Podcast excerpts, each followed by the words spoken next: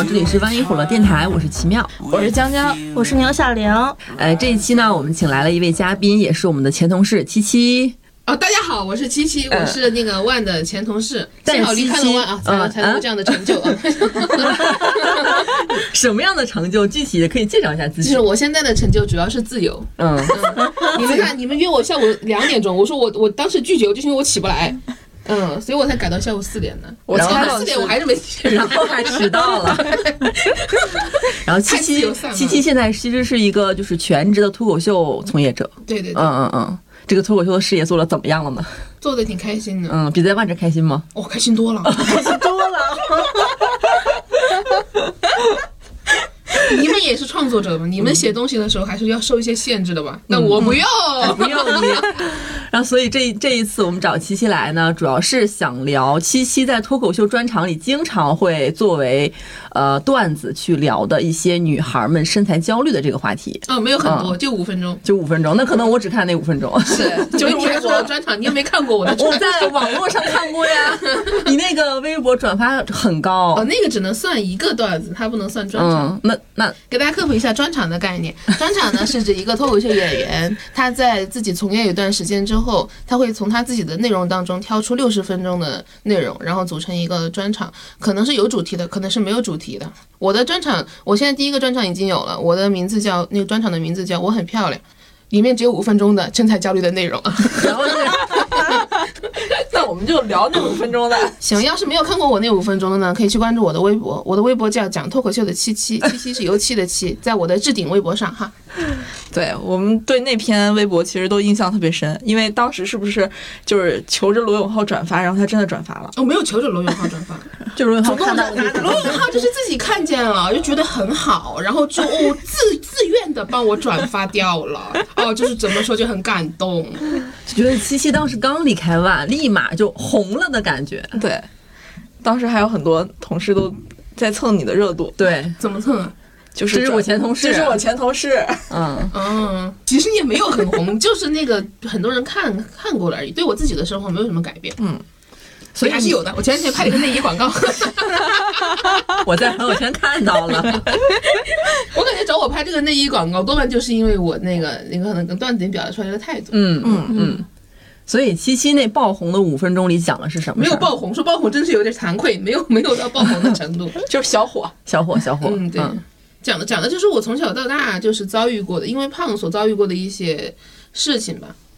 但是写的不多，写的非常少，主要是从小时候可能可能周围周围人对我的态度，然后长大之后发现整个社会上对就是胖子非常不友好的态度。从男性和女性两个方面来讲呢，你如果看过我那个段子的人就会明白，我用词有多么的小心翼翼，嗯，很大胆。来，让我们一起听一下七七在脱口秀节目里面聊到的一些和女孩容貌焦虑有关系的问题。这有个热搜，不知道你们看到没有？就有一家女装店，它的衣服尺码表是这么写的：S 码美，XL 码稀巴烂。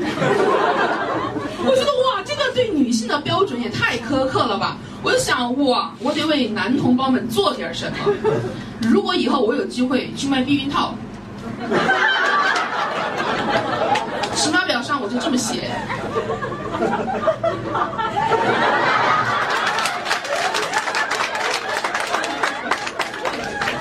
尺码表上我就这么写，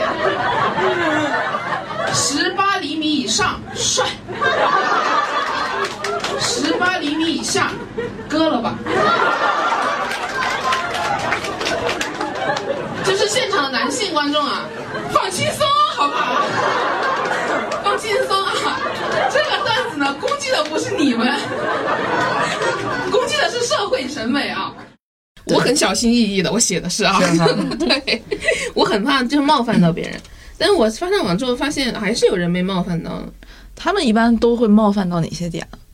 他们被冒犯到嘛？比如说我说就是男人的长度了。就这种，他们就很会被冒犯到，觉得我，但他们不会，他们被这个事情冒犯到之后，他们不会以嗯对着这个事情来讨论，他们会直接攻击我胖。我觉得我不知道你们怎么样，但对于我我自己来说，如果我是在想讲脱口秀作为一个这样的创作者来说，发声的创作者来说，我如果害怕。害怕被骂，或者是害怕什么而无法表达出我个人的观点和感受，那我觉得我我是脱口秀演员，我这个 title 我就是多余的。嗯嗯，我必须得说，你要骂你随便，你伤害不了我了。嗯，那当时就是你看，当时是很受伤的，我哭到凌晨两点钟呢。我就觉得他们怎么能这么对我，我就很伤心。而且你那个其实就是在反一些身材焦虑嘛，结果他还是拿这个作为一个点去攻击你。对啊，嗯，这一点我倒是没想到哎。因为其实，那你哭的点是？我哭的点就是觉得他们对我很苛刻，嗯，就是我，呃，我是感觉我没有没有冒犯到他们，就不知道为什么他们会根据这个事情来骂我，我感到有点奇怪，当时不太明白，因为他们没有十八厘米，没有也正常。没有也正常，就像我们穿不进 S 码一样。嗯，其实就是男他那些男观众，那些觉得我觉得被冒犯到男观众，他们其实是误会了一个核心的点，就是我并不是突然之间提起男性的长度，就我说这个事情只是为了证明，呃、当时那个衣服店它本身的尺码表有多荒谬。嗯，我是为了证明这个事情，但他们就完全无视掉我所要就是我的论点，而专注于批评我的论据。嗯，我觉得这个应该是我自己没有想到的部分。嗯，我是觉得，就前两天那个李雪琴的那段综艺的视频，你也看了吧？嗯我看你还发了微博。对你跟我打完电话之后，我就发了微博。嗯，对，我也感觉到那个时间是有一些重合的。像这种这种内容应该留一留啊。然后你看到那个的时候，你会有感觉挺挺真实的吗？还是觉得很有共鸣吧？嗯我觉得就是我也反正也遇到过类似的事情。那一次就是我当时高中的时候喜欢过一个男生，然后我大学毕业不是已经过去四年多了吗？我想说跟他都不不能算表白啊，只能算是索吻。我想让他亲我一下，然后相当于给我的青春结个尾嘛。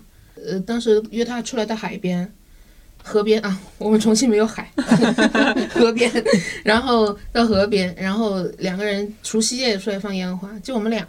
然后我本来以为他一个人，他单独答应我这个邀请嘛，我觉得他应该是也 OK，嗯。嗯，因为我觉得没有男生会那么蠢，就是你一个女孩的单独邀请你一个人出来，然后你还觉得他只想跟你单独的放烟花哈，这个事情有点太蠢了。然后本来以为这个事情是 OK 的，这玩意儿是可以达到的，因为我没有想跟他谈恋爱，哎，其实没那么喜欢他了，就是想说还是挺遗憾的嘛，也是第一个喜欢的男孩儿，然后跟他说跟他说了这个事情，然后他当时就说他有女朋友，我当时就想，你有女朋友，咱为什么还要跟我出来？这个事情要是放到网上，大家又会骂我了。当然不会啊，骂你啊，没有，我说这个事情放到网上，大家又会骂我知三当三。所以亲了是吧？嗯，亲了吗？没有，没有，没有亲。我当时问他，我说你有女朋友，为什么还要跟我出来？他就跟我说只是放烟花而已。我这怎么可能？狗男人骗谁呢？然后我就，然后他就拒绝了我。但他拒绝我的理由是说，呃，就是他认为，他一厢情愿的认为我想跟他在一起。但我跟他就是解释了，我说我只是想你亲我一下，或者你抱我一下也都可以。但他就是他说，如果你瘦三十斤的话就可以，就就他就就能跟我在一起。但我当时心里满脑子想的就是，我觉得你想太多了，因为我觉得他想太多了，因为我没有想跟他在一起。然后其实当天当时的感受是，他说完这句话一下，我当时一下就是没有什么兴致再跟他耗下去了。就前面也纠缠了很久，来来回回，我就觉得一下没有兴致就跟他耗下去，我让他走了。嗯，当时没有意识到这个事情对我的伤害吧，当时可能还是比较愚钝，就我在感情方面就是开窍确实是比较晚。又是在这个之后才慢慢慢慢的想到，他当时那个话其实是给我留下了还蛮大的心理阴影的吧。嗯嗯，像以前可能喜欢男生的时候，你不太会去在意，就都不会想说自己是不是太胖了，对方可能不喜欢。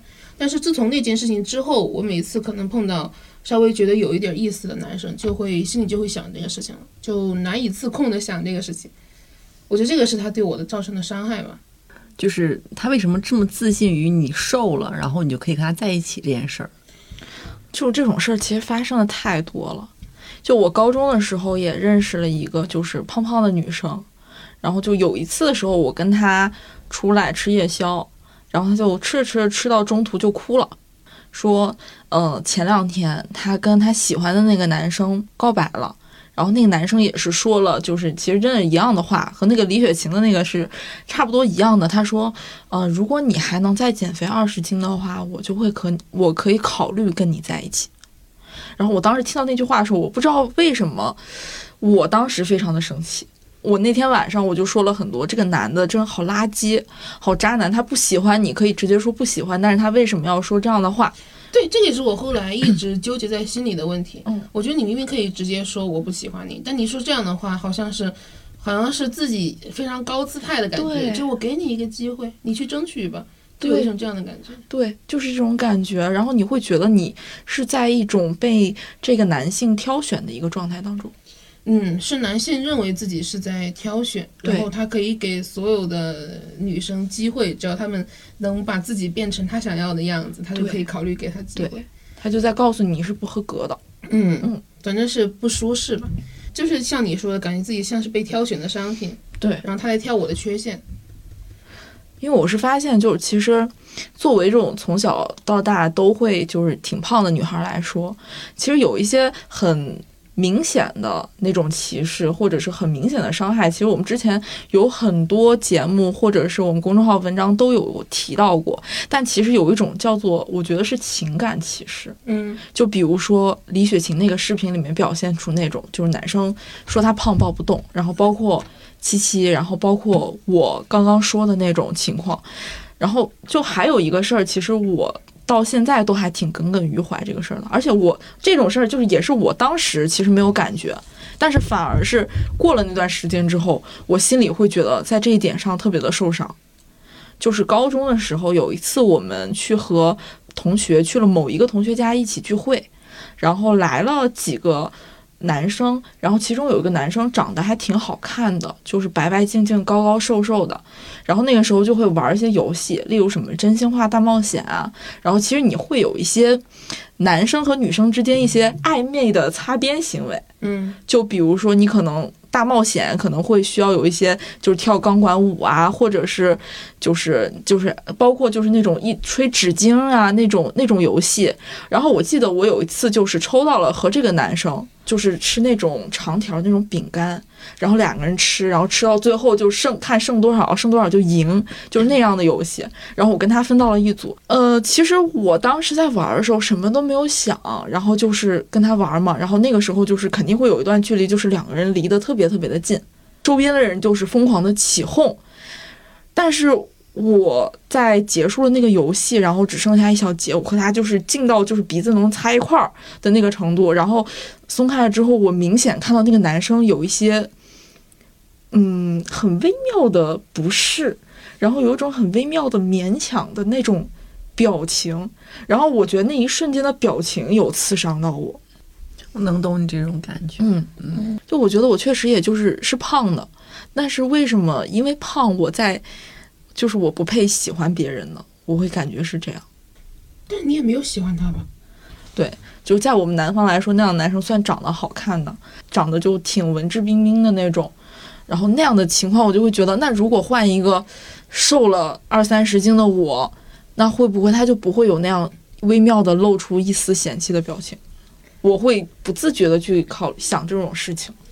嗯，是，但是主要还原因还是因为他没礼貌。对 对对，对 我感觉就是，不管是你也好，我觉得但凡是他任何一个他觉得不够资格配得上他的女生，他都会露出同样的表情。所以你、你你没有问题，就是跟你也没关系，主要就是他这男的他傻逼，他要显得自己不屑于这种爱情游戏。然后他要显得自己，他显得自己就是这个挑选女生的标准是高的，嗯，他习惯了，男生的姿态都把自己摆得太高了，尤其是像你刚刚说的这种这种条件可能还略好一点的男生，嗯七七，你平常是真的可以，就是自己的内心抵抗住这种身材焦虑吗？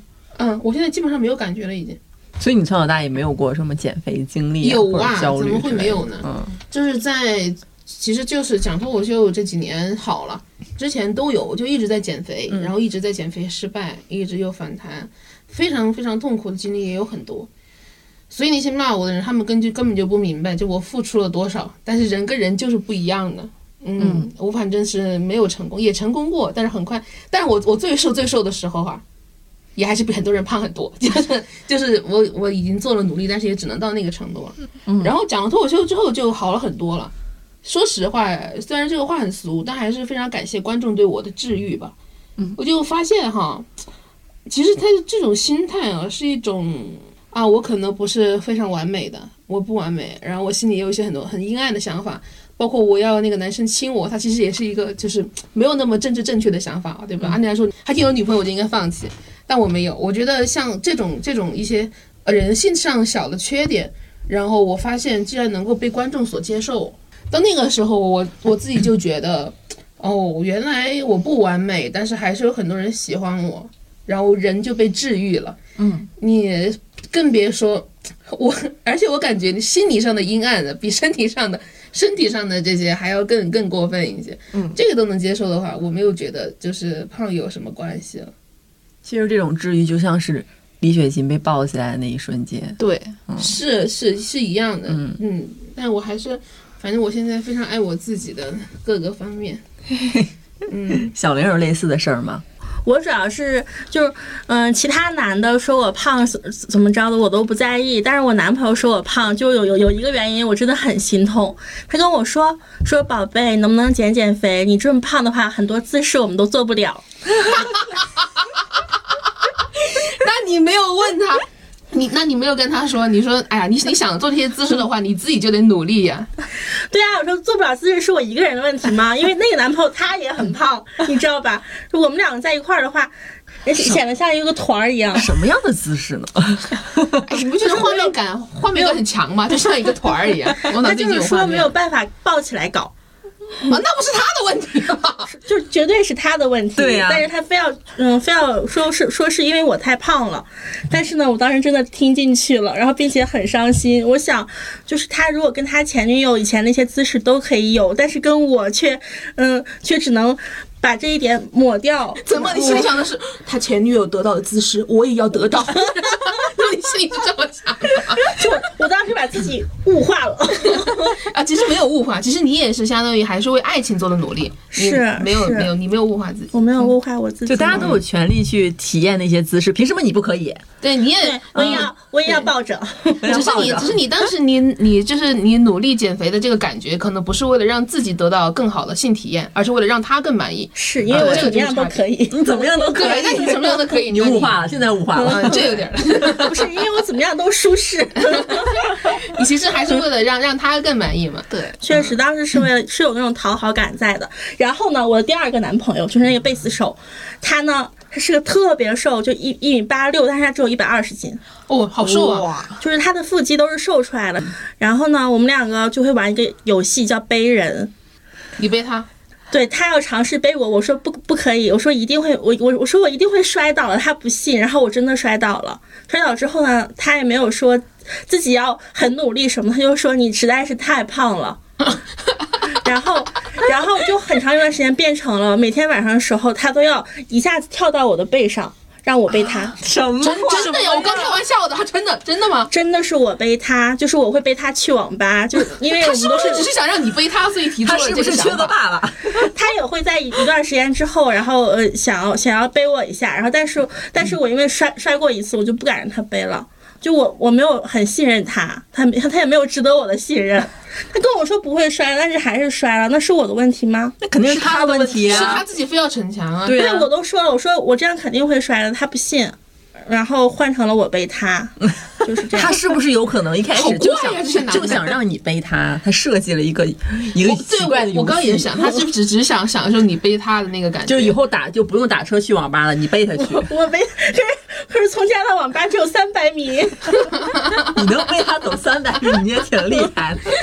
背他真的蛮轻的，就是我们我们小姑娘背人眼负重根本不算什么。我以前在健身房也举过铁，嗯我觉得就是你看这个男的真的很奇怪，他一一开始他首先把不行的这个责任推给了你，对，然后其实他哪怕他他不行，他也可以直接说说我可能没有练练的那么好，所以我我现在目前还背不动你，嗯他也可以跟你坦白，但他不，他要逞强。他要显得他要显得没有占你便宜，要摔倒我。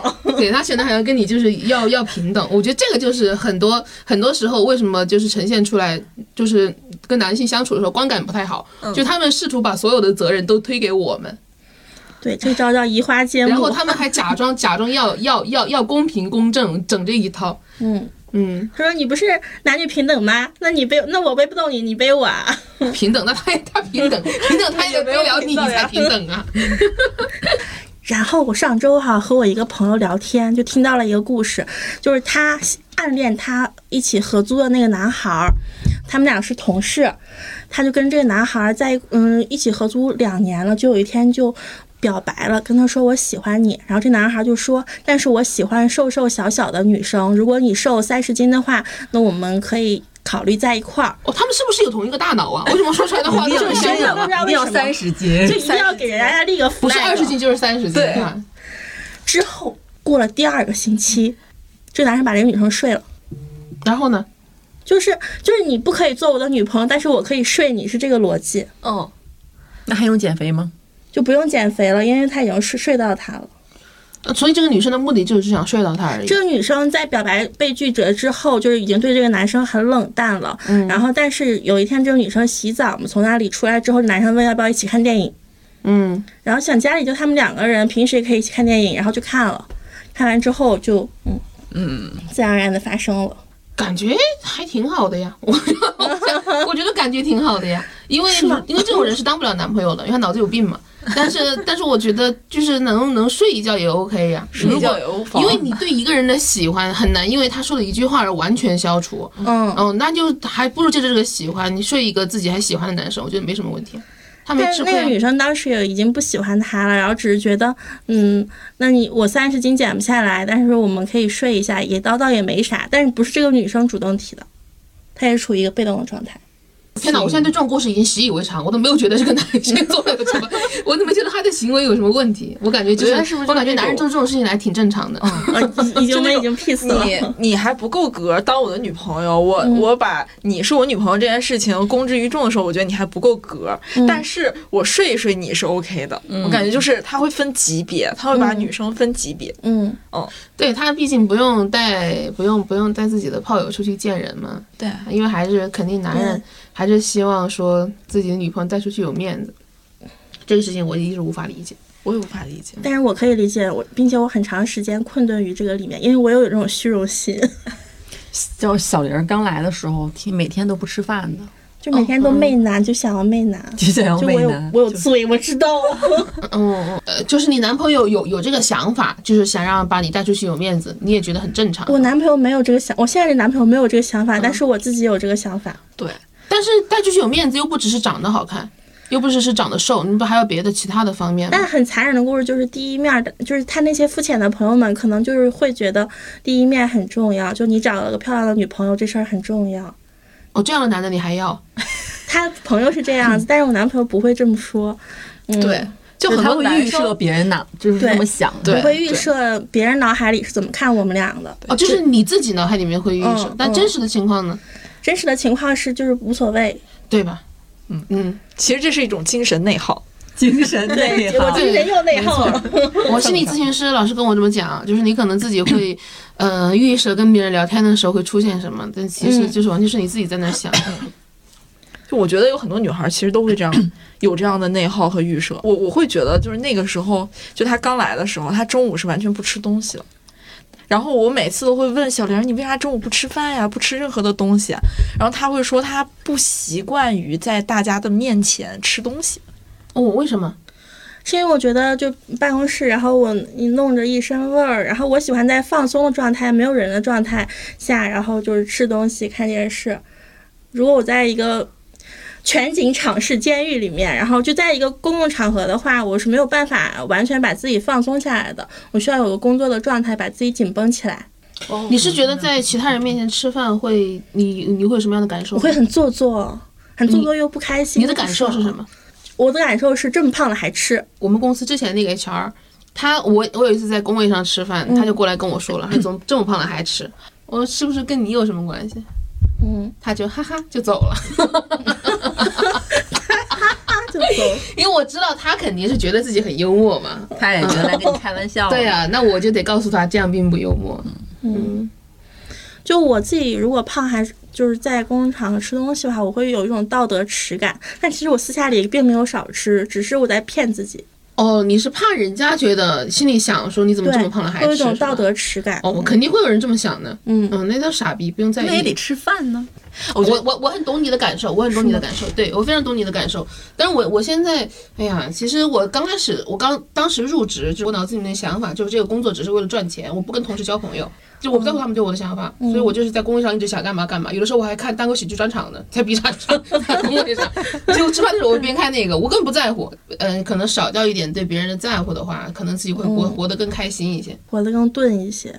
嗯，有的时候还是需要钝感一点。哦，嗯，但因为我胖的时候，我妈也说过我，所以我很长时间一段时间，本来我这个月打算请假回家的，但是因为我从上一次回家到现在胖了有十多斤，所以我没有敢回家。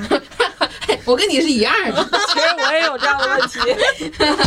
我妈她就会，我爸妈就一直催我减肥。去年、嗯哦，就我在我在公司的最后那几个月里面，我妈还、我妈还就是给我买了那种减肥产品，就是像那种奶昔什么的。我妈说她自己试了，然后她觉得有用，然后就给我。其实那个奶昔就是相当于是让你就是代餐它代餐嘛，然后它代餐之后，它让你就是还是吃饭，但是少吃。我在想，那不就是我饭吃的少了瘦了吗？跟你这个奶昔有什么关系啊？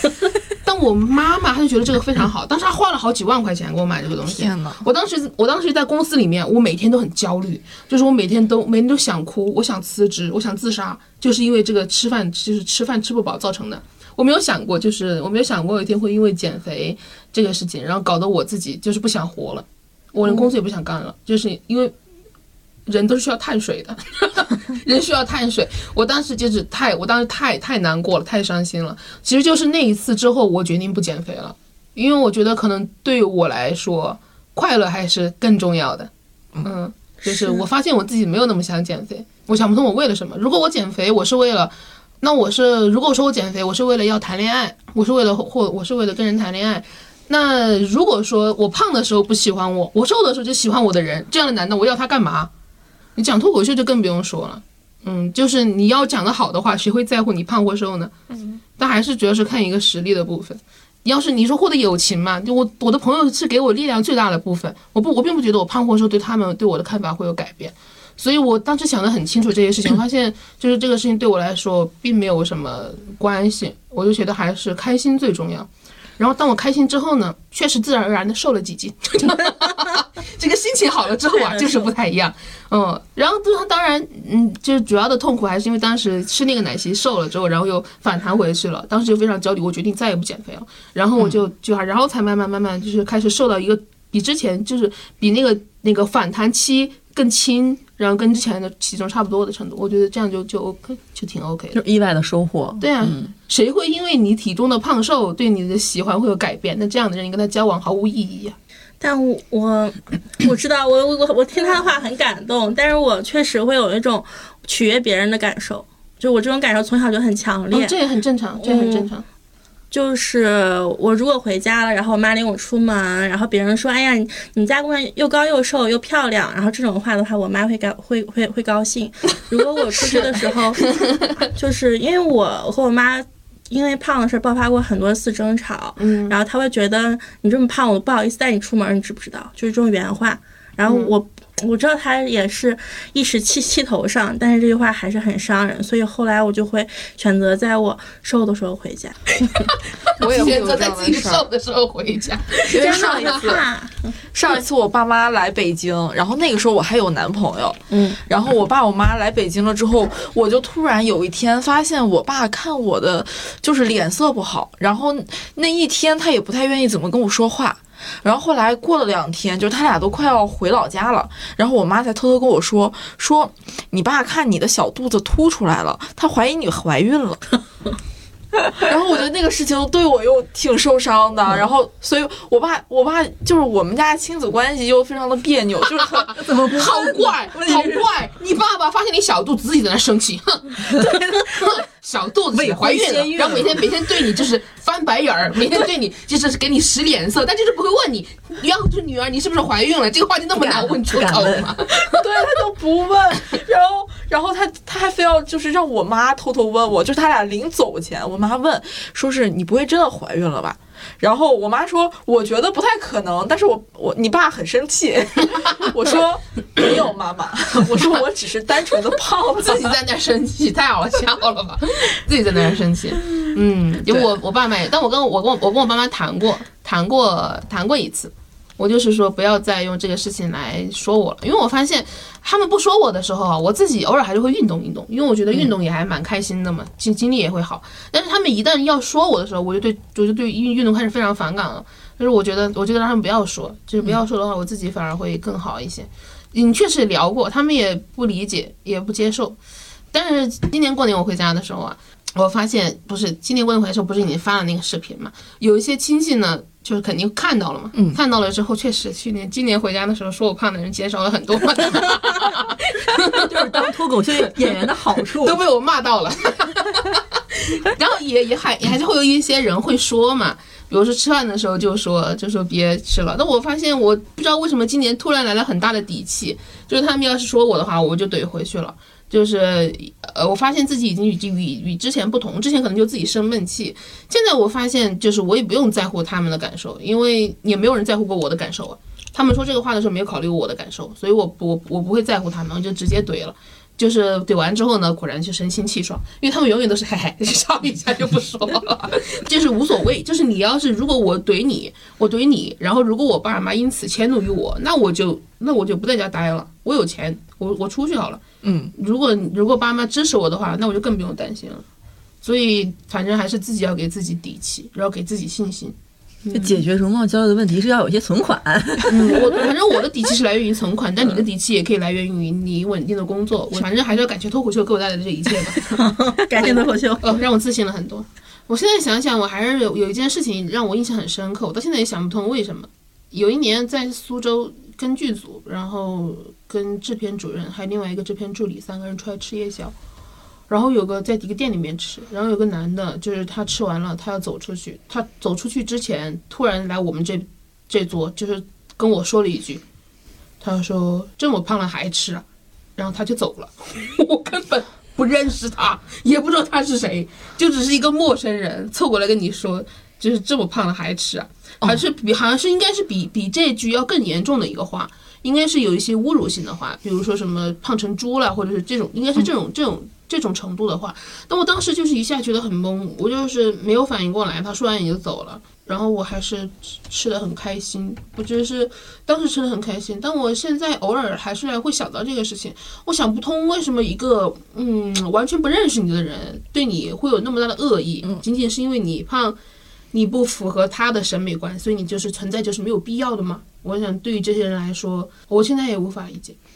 我也无法理解，因为我小时候有遇到过类似的这样的事儿，嗯就是应该大概在初中的时候，我就是正常的在路上走，然后旁边站了两个小男孩儿，感觉那小男孩儿应该会比我稍微小一点儿，然后突然间就是真的完全没有交集，也没有任何的，就是甚至就是两个平行线的关系，他俩突然看到了我。然后开始哈哈指着我笑，说说了一些侮辱性的词儿，大概是什么？你看这个人像肥猪一样还走在路上，然后还朝我这个地方扔石头，就是完全不认识，就像你刚才那个故事一样，就是完全不认识。然后我当时的反应就是很懵，然后我不认识他们，然后他们莫名其妙说这个话，我的第一反应就是我赶紧走了就行行了。但是就是像他说，就这种事儿，你会过了很久之后，你会突然间想起来，你不能理解，不能理解这个行为，就是无端的对胖子的恶意。嗯，很很没有理由。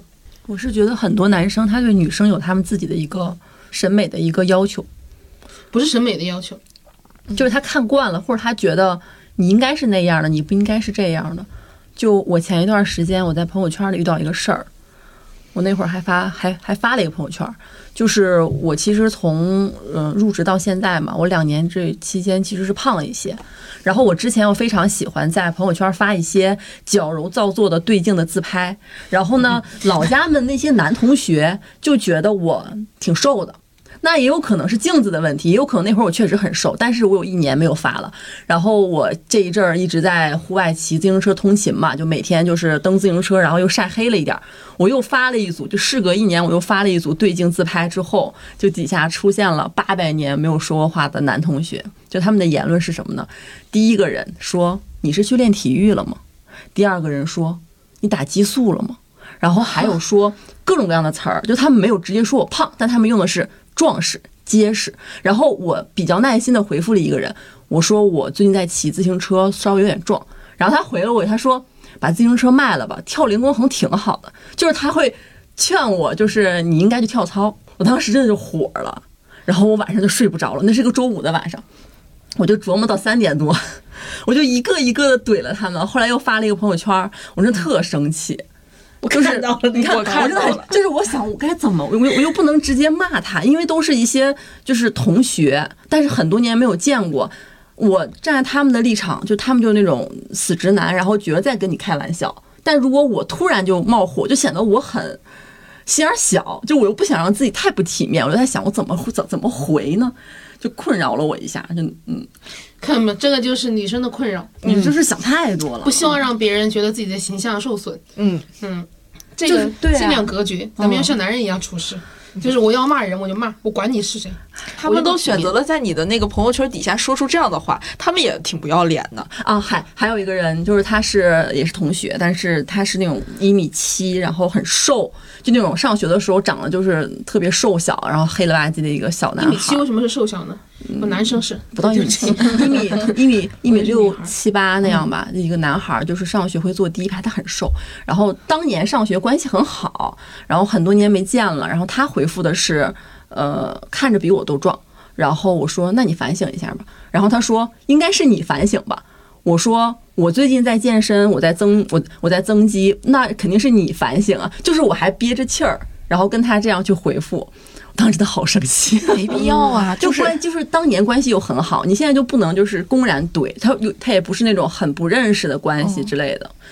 我这个关于这个怼人的技巧啊，我有一点小 小心得啊，就是你看你你怼他的话，你陷入了他的逻辑陷阱，嗯，对吧？你应该跳出来，你就你应该就是你应该跳出来，直接攻击他。你应该说我反省什么？反省有一个你这样瘦小的同学在我的朋友圈里评论吗？就是要把他把就是跳出他的陷阱来攻击他。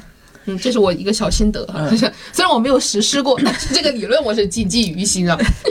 我还是我还是太好面子了，就是是对。发现有没有可能，就是对于男性来说，就是只有漂亮的、好看的女生 才是有存在的价值的，嗯，对他们来说才有意义，是不是？只有这样女生才有意义，其他的女生都他们认为是多余存在的。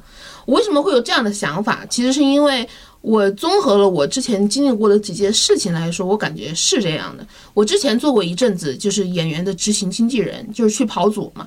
那段时间呢，因为跑组的要见副导演嘛，副导演他们基本上都是男生，所以我那段时间呢，就是为了我的工作。OK，所以我每天都会化妆，然后打扮、穿裙子这种的。然后那段时间呢，就会碰到一些就是很猥琐的男性，就是也有对我进行过性骚扰的这种，就是上手的性骚扰，不是言语性骚扰，上手性骚扰。我当时那一下就是有碰到过一个，当时那一下非常懵，就是他们那个选团就在宾馆里面设置办公室吧，这个大家都知道对吧？我当时就去那个房间找我我跟我的同事和我的领导，我当时很很很懵，然后跟他们讲了这个事情，但他们的反应我我这辈子都记得。我的同事的反应是 你，你都被性骚扰了，反应是这个，觉得好像说啊，我可能没有那么瘦，没有那么漂亮，好像我是没有资格受到性骚扰的一样，就是他们认为的是这样。然后另外，然后我的领导问了我一句，说他那他具体干什么了呀？不是关心，是好奇，好像得到什么学习资料一样，就是是非常好奇，然后也没有任何关心，没有想要理解你。就是很难共情，就我是觉得说到其实你都不用共情，你起码的尊重，啊，对你起码可以意识到眼前这个人是受了伤害的，嗯，而不是这个时候还要去还要去讨论他有没有这个资格受到性骚扰这个事情，这个事情太荒谬了，我很难想象，我很难想象，我很难想象，就是我对别人说出这样的话来，我真的很难理解。最近在看《厌女》那本书，它我才看到第一章，但它里面有一个有一个观点，我觉得很有意思，也可以跟大家分享一下。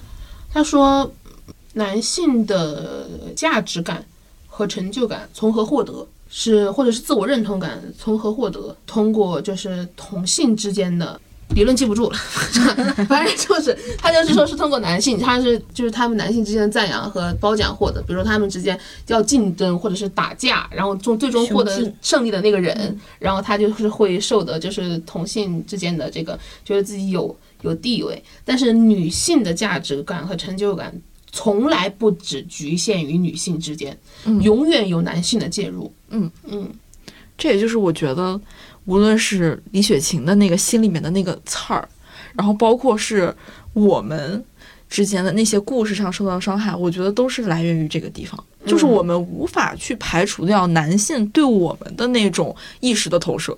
然后那个也是那个谚语里面讲说说女女性很少有近现代女作家的笔下有对男男性有这样的预预设。我当时想了一下，我想偶像剧也算吗？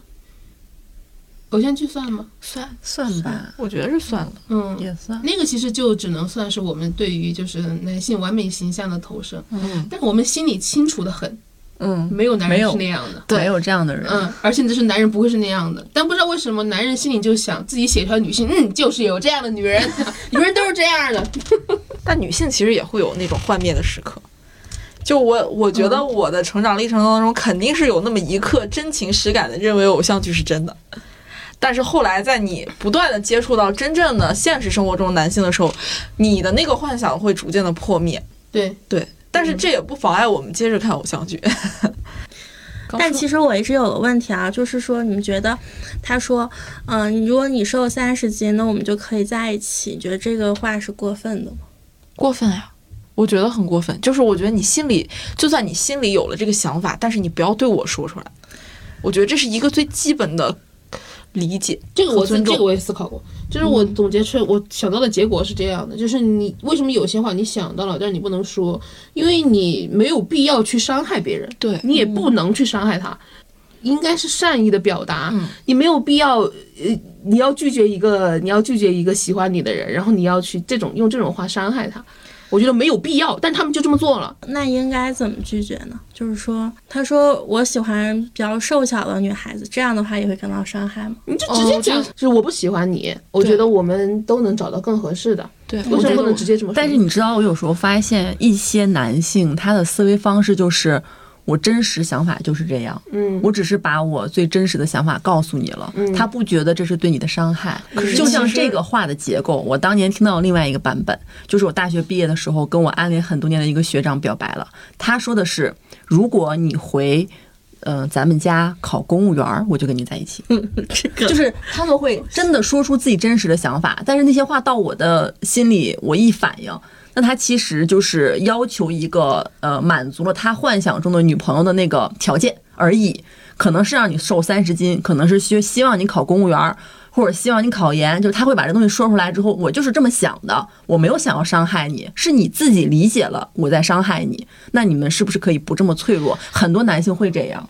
嗯就我的感觉啊，我会觉得有一种，我把我的条件告诉你了，然后你就尽量满足我的条件，你就可以获得和我谈恋爱的机会。我觉得会有一点这种感觉，对，嗯就是因为如果是女生的话，我可能我可能对这个男生就是不感冒，他可能某一块儿不是很符合我的想法，那我可能就只会说，我觉得咱俩不合适。嗯，对，我不会想要要求他，我告诉你，如果你哪哪哪儿都改了，你就会获得一次跟我谈恋爱的机会。就是你去整容成吴彦祖，我就跟你在一起，我们不会这么想。对，不会这么想，顶多会我们不会想要去改变他，就是你不符合我的标准，那你就去找就是标准合适的就好了。我是觉得能说出这样话的人，他和你对这个关系的重视程度不一样。你是想跟他谈感情，他其实跟你谈的是条件。那这个条件关系里面，你是你或者你是别人都无所谓，嗯，只要你达到这个东西就可以。嗯嗯，还是那还是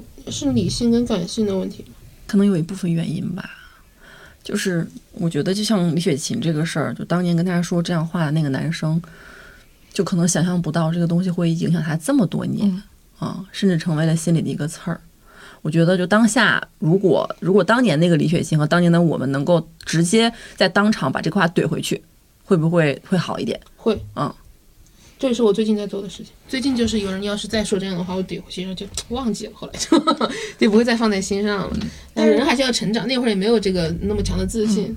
嗯，对，但是那个是他很喜欢喜欢的男生，可是那个男生的那个表情，我就觉得我我这块儿没有办法去有任何的预设，因为我觉得他那个表情是一种下意识的表情，嗯他不是故意做出来的。嗯，就是你说话，你肯定是心里有这句话，你说出来，他那就是个表情，但他那个表情真的有刺伤到我，然后让，就是怎么说呢？就人生经历让你不得不把减肥了，就是你不胖才能获得爱情这个事情画上等号。嗯，我小的时候胖这个事情对我最大的伤害，嗯，其实还是在于我没有办法去和喜欢的人在一起。嗯，然后包括我高中毕业了之后，花了很长的一段时间减肥，我整个大学都保持了一种比较瘦吧，就是也没有瘦成干儿，但是确实是已经能在我能做到的范围的极限的瘦了，就是绝对说出去绝对不会有人说我胖的那种程度，我瘦到那个程度。然后我会每天花很多的时间在如何打扮自己，如何让自己变得更好看。我那个时候每天都会刷睫毛呢，就是每天至少会花一个小时在就是收拾打扮上。然后我会发现，确实有男生喜欢我了，好几个，好多呢。在一个在一个师范大学，我成功的杀出了重围。但是你我我后来就会发现，就是工作了之后，因为压力啊或者心情不好啊，然后就是人又会长胖。胖了之后，包括我现在就是上一段感情结束了，当然我会觉得原因不是在于胖，但是我很难控制自己不去想这个事情，就是会不会就是因为我确实又胖了，所以他才能那么轻易的去放弃这段感情。就是我会不自觉的去朝这个方向去想，我本质上会觉得，那我这个人就是无论胖还是瘦，他都无法影响我内在的优秀呀。但是，好像又午夜梦回的时候，午夜十二点之后，你脑子里面突然想到这个事情，又有点睡不着，嗯嗯，就感觉这个地方很难很难完全去和解。我自己的感受是这样的，就是我有一天也突然意识到一件事情：当你没有对自己建立起自信的时候，你胖和瘦根本影响不了你对自身价值的判断，嗯，和你魅力的展现。就是刚刚说的，就如果你对自己没有自信，你瘦了。你还是一样对自己没有自信，你还是会花很多时间打扮自己。你胖了，你就会想说自己是不是胖了，所以不不好了。我感觉原因还是你可能没有建立起对自己本身本身的自信心，但是我瘦的时候就很有自信，是吗？那那那你为什么要打扮呢？就是我会觉得瘦了之后，然后又把自己收拾的很好看，然后做了头发什么，我觉得那个时候的我特别好看，符合特别符合主流审美。嗯，然后我就觉得那个时候我就觉得很自信，然后你收获到别人的目光，你自己也会开心。对。然后或者是那段时间，就是我回老家了，然后跟我妈走在街上，所有人就会过，哎呀，你闺女现在也太好看了，果然呀，女大十八变呀！你看现在又高又瘦，长得又白又漂亮，就是一各种溢美之词，然后我就会有一种大女主戏自己逆袭了的那种感觉。嗯，对对，就是这种感觉。但是其实信心建立在外貌上，不堪一击。确实，但我发现，其实自信这个问题，就很多女孩儿，她再瘦，他都会有这个问题，就是大家无法自信起来。啊，对，就是自信心嗯。如果建立在外貌上，它很容易被摧毁了，嗯，是。因为总有人觉得你不好看，对。对，而且你也总你总会觉得自己不好看。而且他审视你的不仅仅是体重，可能你各个长相、五官、各种地方都会有。你再好看，他们也会说你啊，你的脸太太长了，你这个发型不适合你。这么一说，就其实挺容易的。我是那种很在意别人评价的。你如果自信心建立在这个上面，别人很容易不轻轻一说你就。但是这个自信就建立无法建立在别的地方的时候，就其实我感觉女孩儿真的有点儿，我不知道是不是就是就是从小到大的一个教育当中。是因为大家都在对你的外貌评头论足，对嗯大家都会对你有所要求。我有一个朋友，她就是从小都特别瘦的那种女生。她到了大学，因为你知道大学就只有那种公共澡堂，他为了不去公共澡堂，他两个星期才洗一次澡，然后去外面的那个酒店自己开那种小时房洗澡，就是又舍不得太多的钱，然后又不愿意去让任何人看到自己的身体。为什么呢？因为他觉得自己的身体不好看，觉得自己没有胸，不像个女人，嗯，然后之类的这种想法，就是我觉得会和小玲儿那种中午不愿意在不不愿意当着我们吃饭的那种感觉是有点像的。嗯有点像，对，就是就是把心里面的这种纠结对，对，就是外化出了一些行为。嗯，我当时会觉得特别奇怪，因为我觉得，哎呀，你你就是特别瘦而已嘛，但是他心里这个梗就会特别的深，然后就到现在为止，我跟他认识七八年了，都没有看过他的裸体。你有虽然你有没有夸赞过他？有啊，我说我觉得你很瘦啊，那他会说啥？然后他会说，但是他觉得 瘦不，他他不，他会说，我觉得瘦对于我来说不是一个好词儿，他会这么说。但其实他的身材真的就就是正常人的身材，偏瘦而已。但是他是对自己不满意啊。我如果是他的话，我如果一直在这个纠结的话，我会以后攒钱去丰胸。他也做过一些整形，就是把自己最厌恶的地方整掉了。对，这个就是问题所在，就是即使你对自己不满意，你丰胸之后，你还是会不满意。对，可是会把，就是现在我对我自己胖不满意，我会把所有的东西都归结于胖上。就我没有办法回家是因为胖，然后我没有办法在这个周，在这个夏天去和我男朋友穿着很清凉的衣服出去玩是因为胖，我会这样想，所以我没有永远没有办法和我的胖和解，我所以我一直在减肥，还在减肥。哦，我很羡慕就能和解的女孩子，但是在我看来，确实和解之后很轻松。对，但在我看来，我是摇摆不定的。就我今天可能看看了一篇文章，或者咱们聊个天儿，我觉得啊，那我要和自己和解，胖女孩也可以很美，也可以被人爱。